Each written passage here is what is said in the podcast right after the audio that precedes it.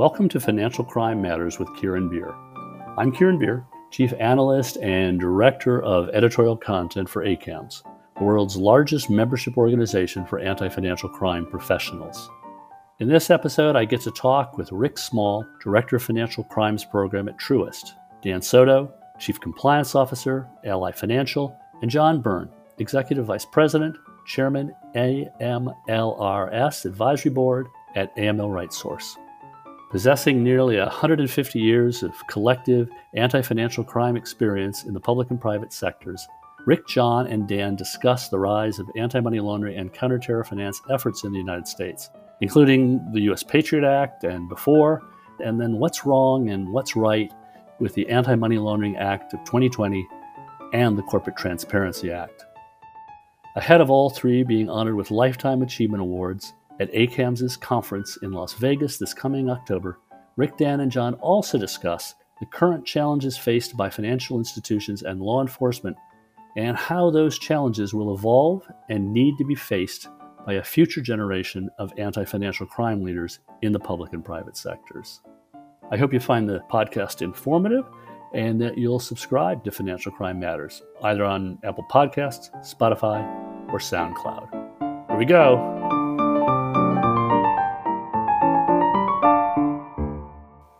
Did you know you can cut false positives 33% and free up resources to focus on high risk activities? All you need is predictive analytics. Learn more at niceactimize.com. See how SAS, the leader in analytics, is shaping the future of compliance and anti financial crime through innovative solutions like AI, machine learning, and intelligent automation. With SAS, financial institutions achieve more than 90% model accuracy and reduce false positives by up to 80%. In a digital world where financial crime is growing fast, learn how SAS can keep you ahead at sas.com forward slash fraud. So uh, it is a real pleasure for me today to be with, I, I, don't know, the three wise men of AML CFT. I thought about this uh, just yesterday. And if we put the cumulative years together that these three have served in anti financial crime, in government roles, uh, in association roles. We get close to uh, 150 years, uh, I think. And I, will let them argue over who gets most of those years. I think that helps if I throw in my 17 years when I joined ACAMS. But when I joined ACAMS, these three were already at ACAM. So it's a real pleasure to have them and to have them uh, as we look forward to presenting Lifetime Achievement Awards to each of them in our Vegas conference in October. So welcome, Rick, Dan, and John. Thank you. Thank you, Kieran. Good morning. I thought what we would do here is give you a chance to, without talking about uh, Model Ts versus Teslas, give you a chance to talk a little bit at first about where the whole industry has come, both on the law enforcement side and the financial institution side, the whole fight against financial crime. It may be helpful to think about specifically what things look like when you first arrived and, and a little bit of that. Maybe, Rick, I'll start with you. Well, I'm actually going to pass to John because he actually was in it before either of us were in it and has that great background from the ABA around what was going on. So, John, passing the buck. Well, what I would say, Kieran, uh, Rick, and Dan, I think what this career for all of us, it's all about opportunity, right? And the opportunity came to all of us because this was a brand new focus. So, as Rick mentioned, I was at the Bankers Association. At that point, the young lawyer on staff. Now I just park my walker over here on the side. And I was given this issue because nobody else wanted to do it. And the issue basically was very quickly that Congress was beginning to look carefully at laws and regulations that they didn't have on money laundering and related topics, right? And so, as we all know, they passed the uh, Money Laundering Control Act in 86.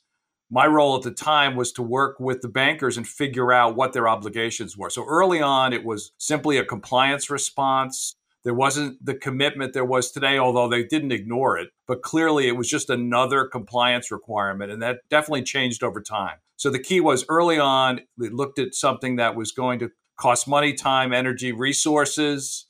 Much later, as we are today, I would argue everybody is they're bought into the role, the mission, and the goal, but it took a while.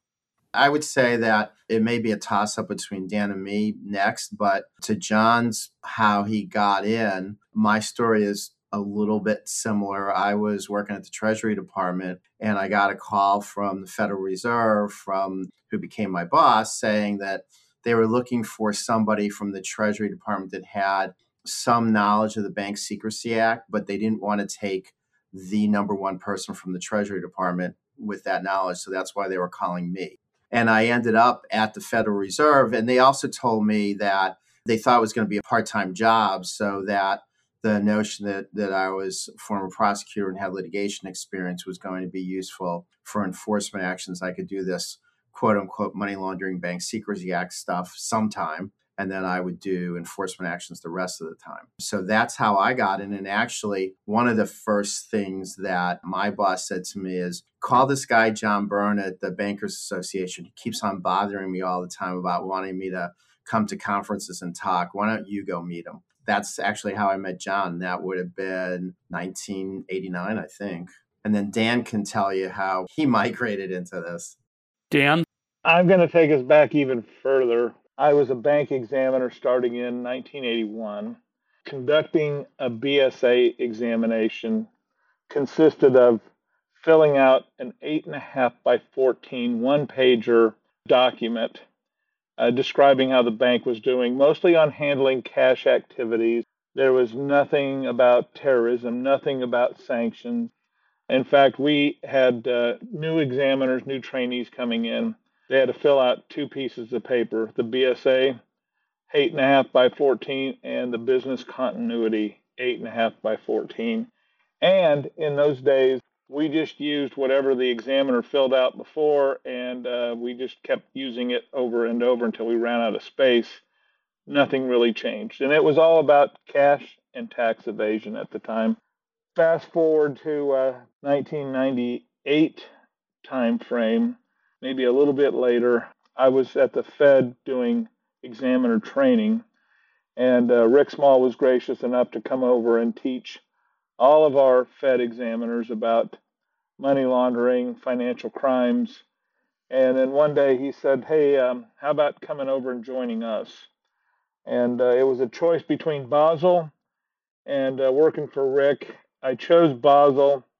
A year later, I pleaded to come into his group. So I was one of his folks that uh, uh, was on the investigations team as a special unit that was created, as Rick said, as part of um, financial crimes within the Fed, and uh, joined him. And we started working on the first ever guidelines for examiners to use in conducting BSA exams.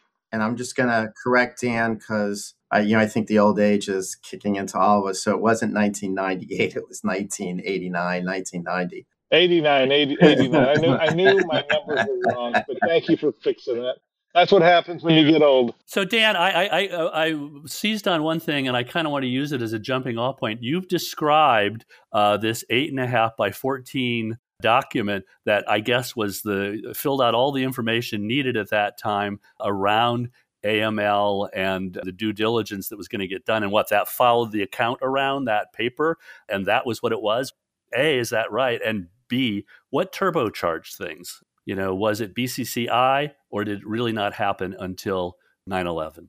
Well, there were a lot of other changes. As John described the 86 Act, and uh, all of a sudden, it wasn't just about the predicate offense, it was about where was the money coming from. And that really started the prosecutions around money laundering, as I understand it talking to two other lawyers here on the phone, and I'm not. Uh, but that was really for me the jumping off point from it just filling out a piece of paper to actually using the BSA for prosecutions around money laundering.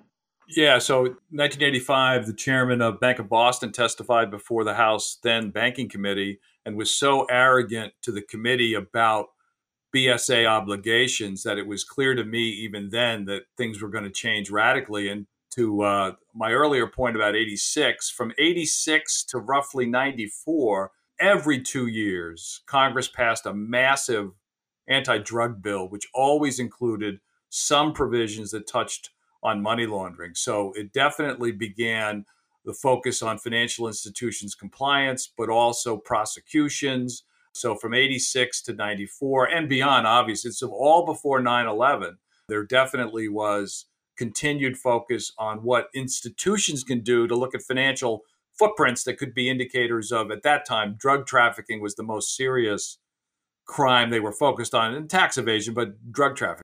Okay, so as I understand it, and this has been great to get this filled in and correct, uh, as I understand it, then, you know, 9 11 happens, and it seems like the industry, law enforcement worked with limited powers in terms of going after financial flows and transparency around financial flows. 9 11 happens.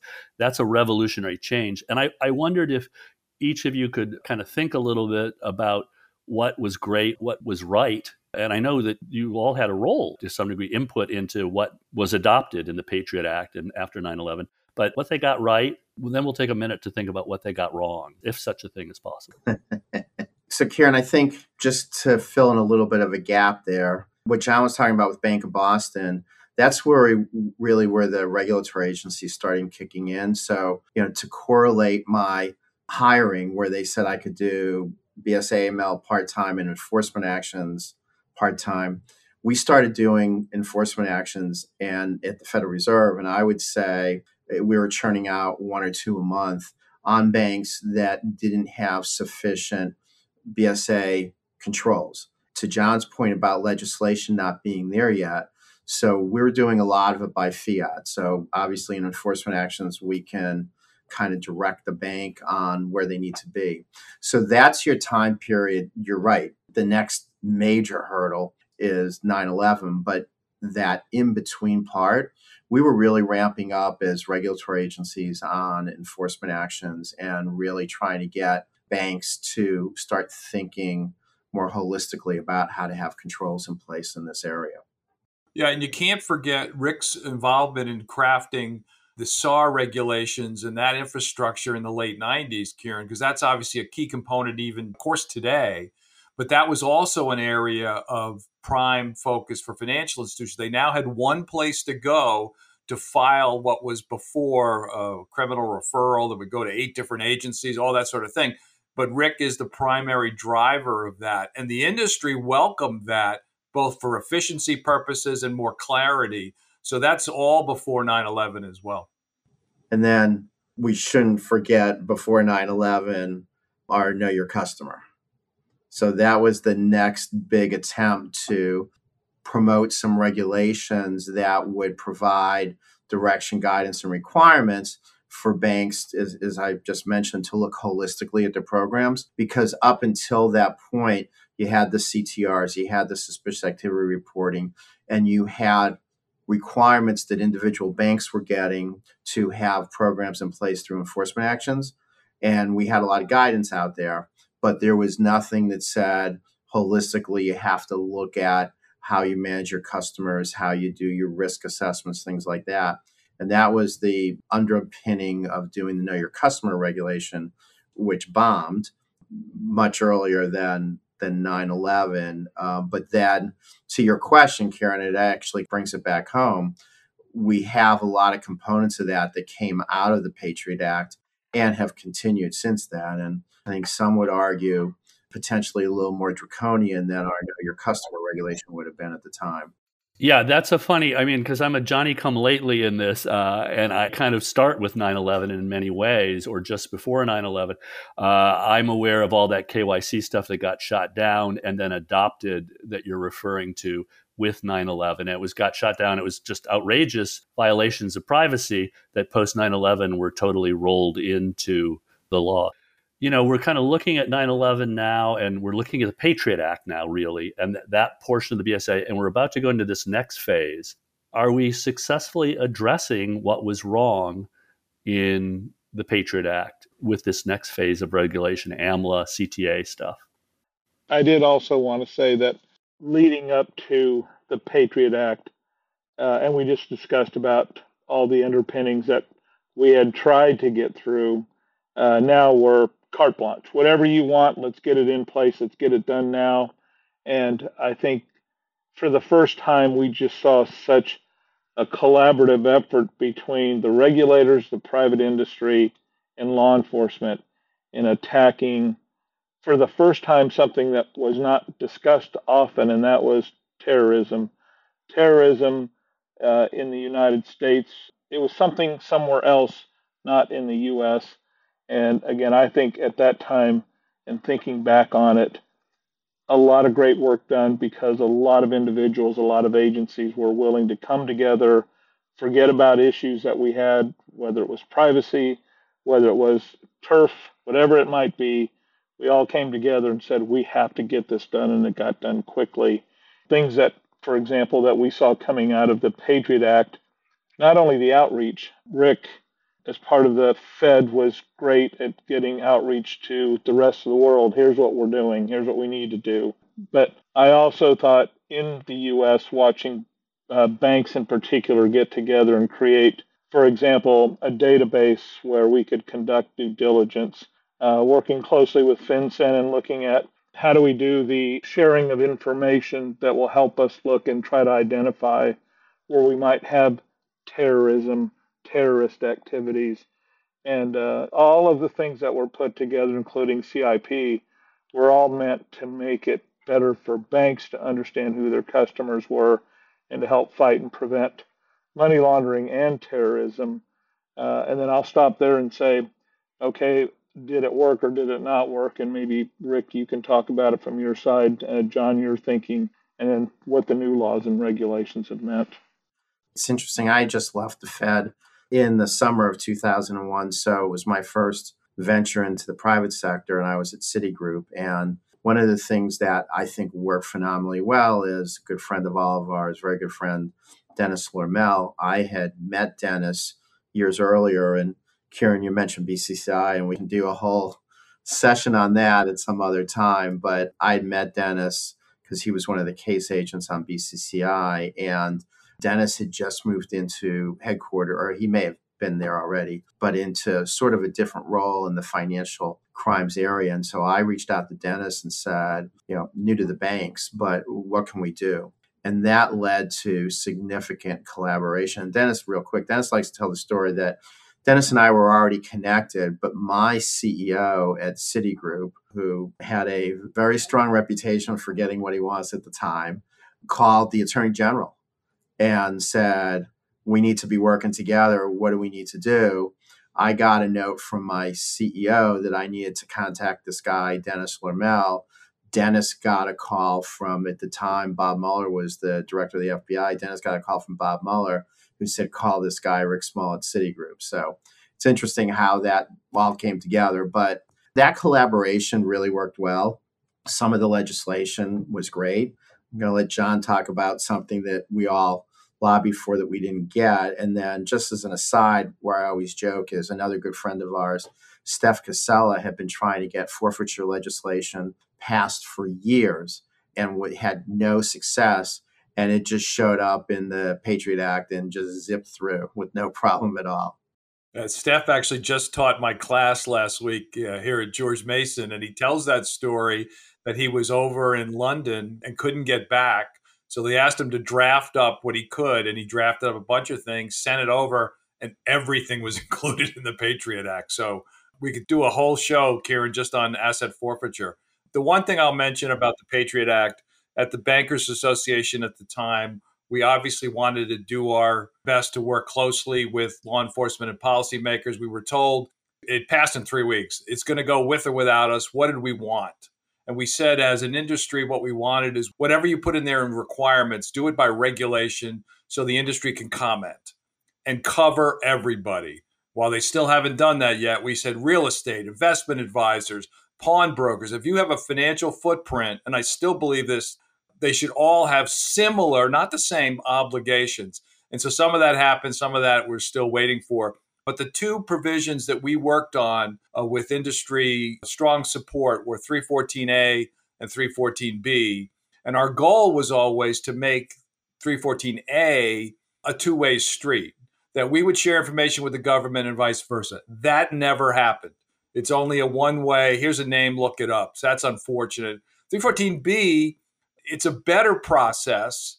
Uh, we never wanted it to be mandated, but we wanted banks to be able to share not just information on specifically money laundering related items, but anything adjacent to that.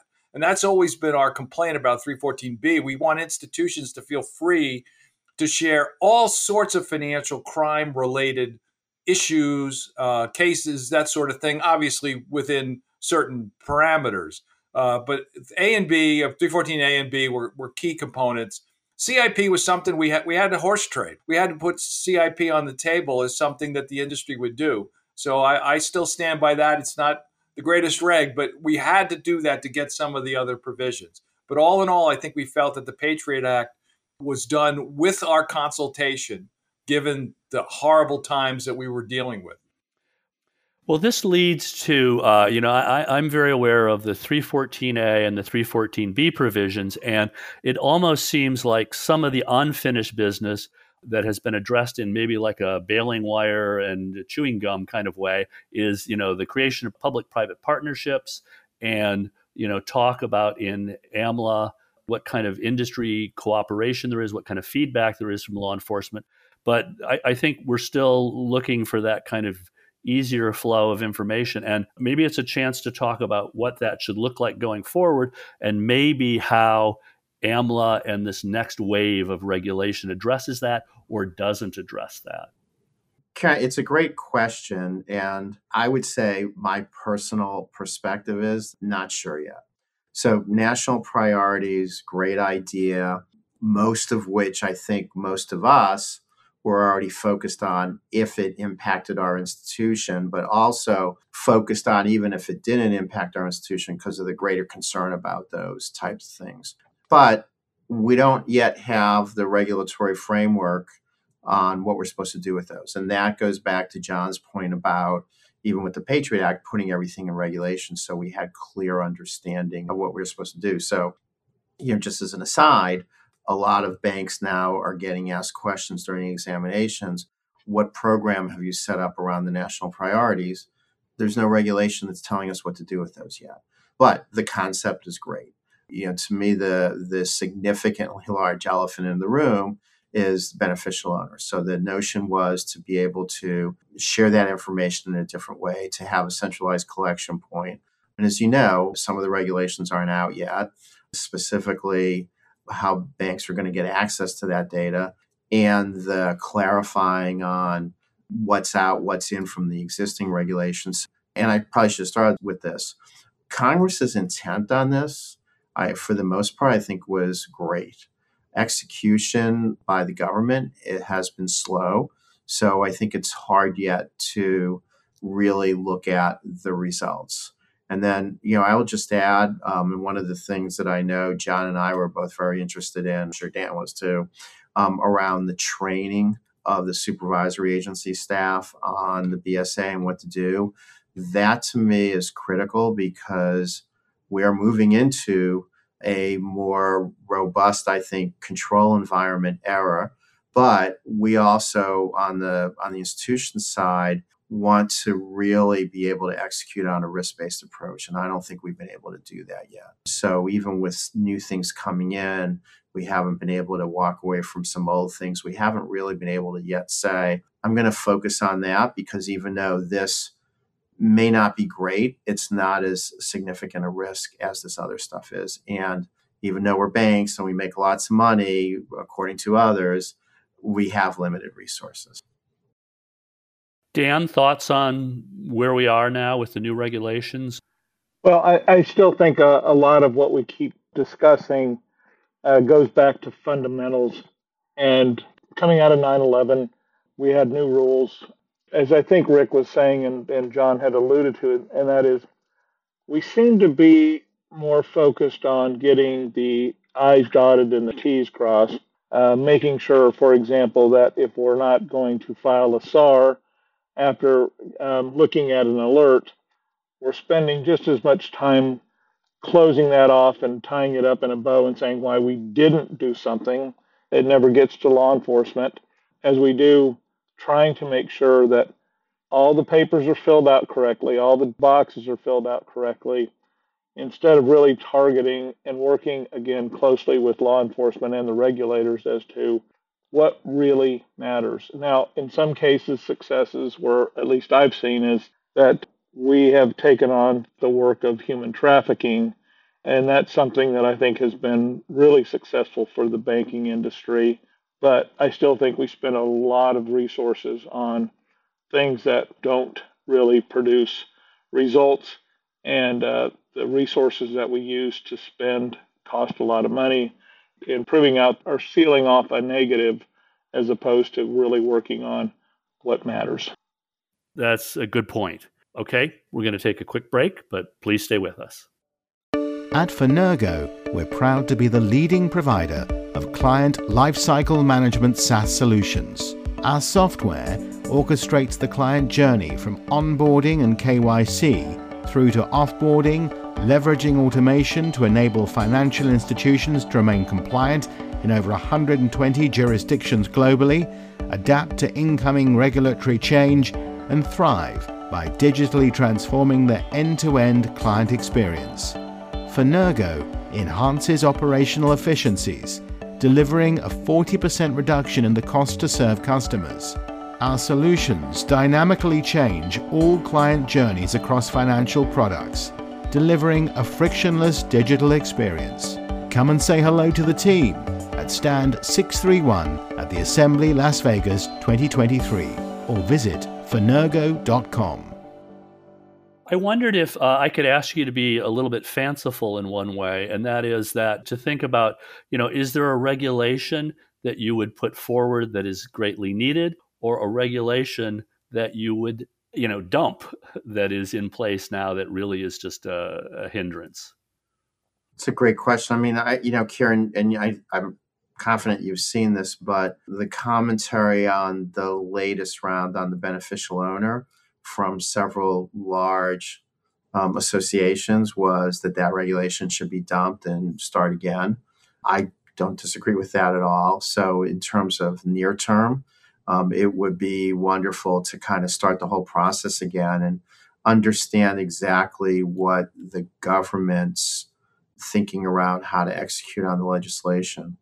If there was one thing that that I would change, I don't know, dump is the right word, but currency transaction reporting, the way we do that today, is a significant burden in resources um, for not what we all see as a lot of outcome. I mean, we can ask law enforcement, and they will give us great stats about how many times the CTR has been engaged in a criminal investigation, but the stats on that starting the investigation are pretty minimal.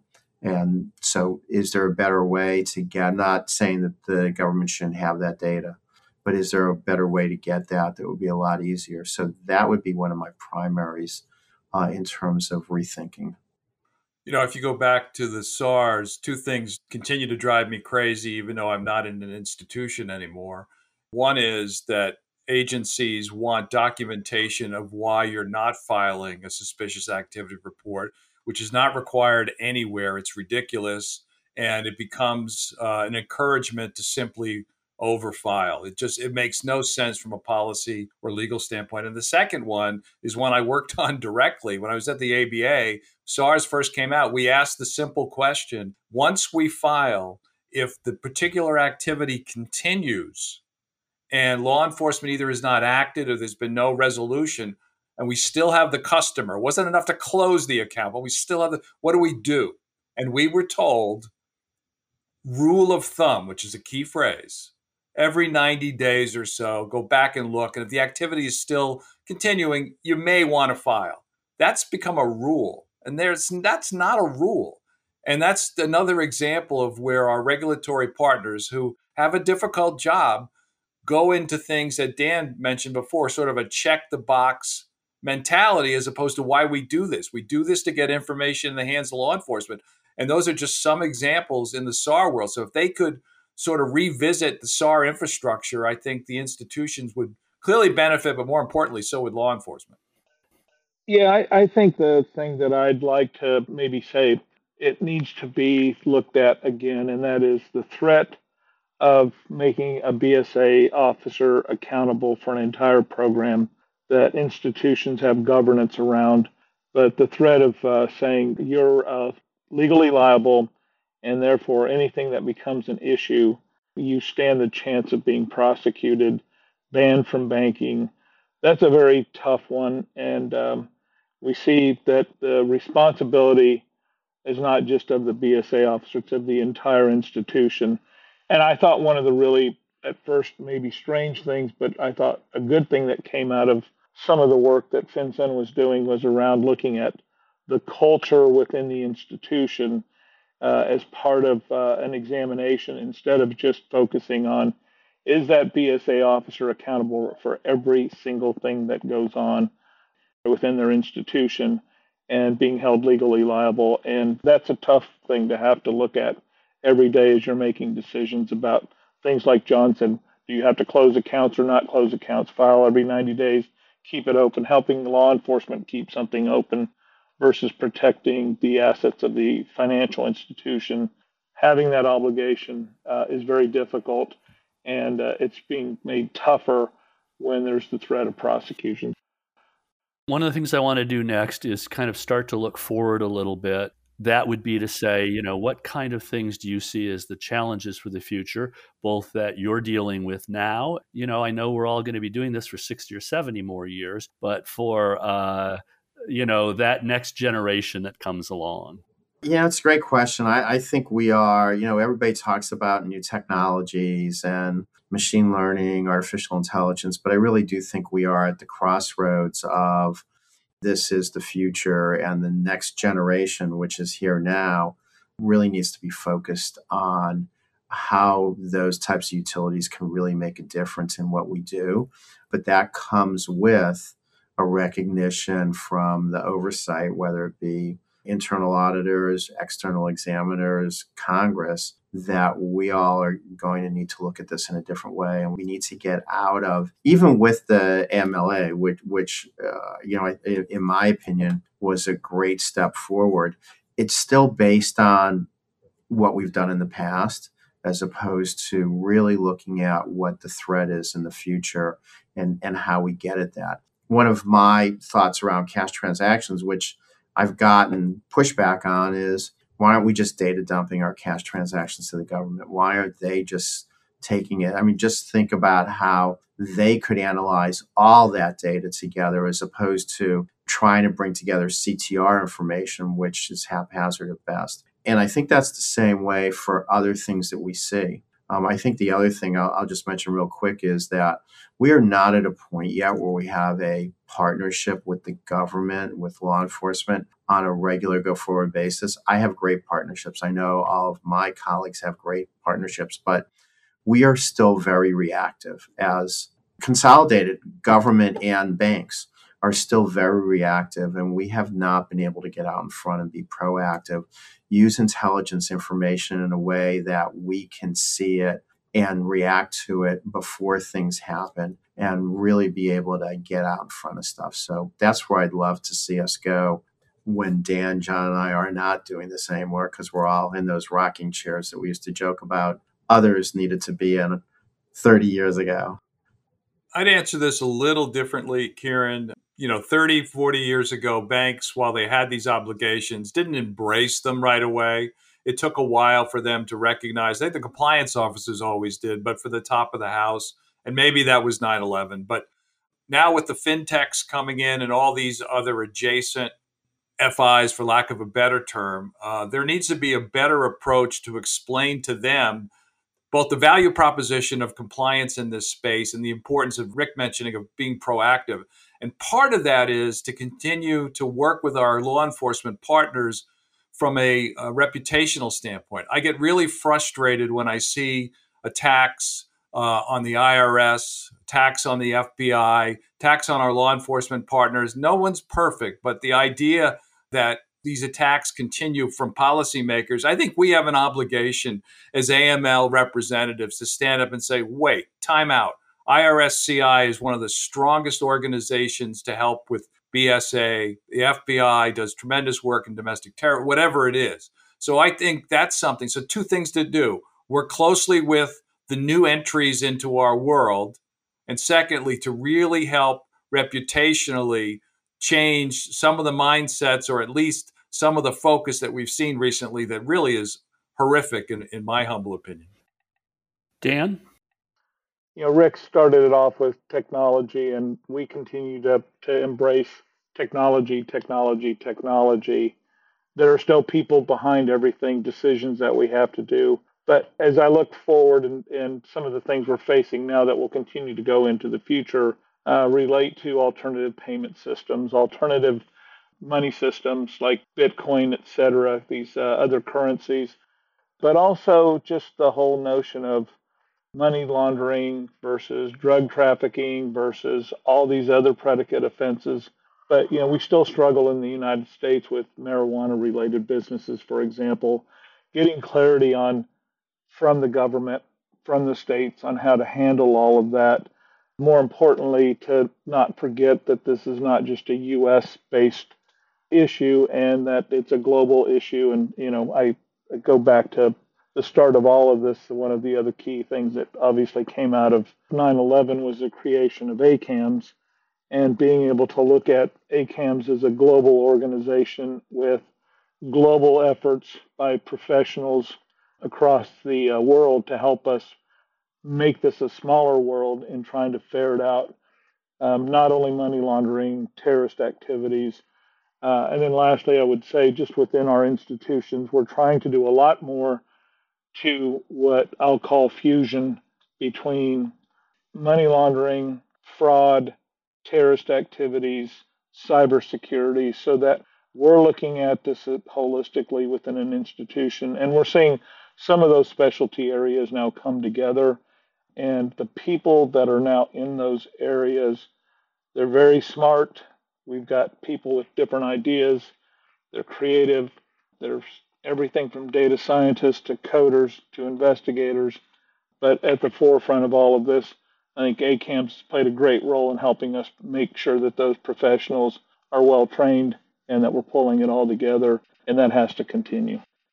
Well, I think I'm going to end on that note. Thanks, Dan, for that shout out for ACAMS. And it is just a real pleasure to be here with Rick Small, Executive Vice President and Director of Financial Crimes Program at Truist, Dan Soto, Chief Compliance Officer at Ally Financial, and John Byrne, Executive Vice President, Chairman, AMLRS Advisory Board at AML RightSource. So thank you, the three of you, for being here today. And, and uh, what a pleasure. Good to see you guys. And I look forward to seeing you in Vegas when you will uh, get the much deserved Lifetime Achievement Award, which can't do justice to all that you've accomplished. Thank you for being here.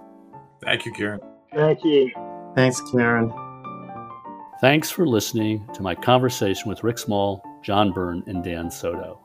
I hope you found the podcast compelling and that you will subscribe to Financial Crime Matters on Apple Podcasts, Spotify, or SoundCloud so that you'll receive an alert for each new podcast. Because financial crime matters to me and to you. See you next time.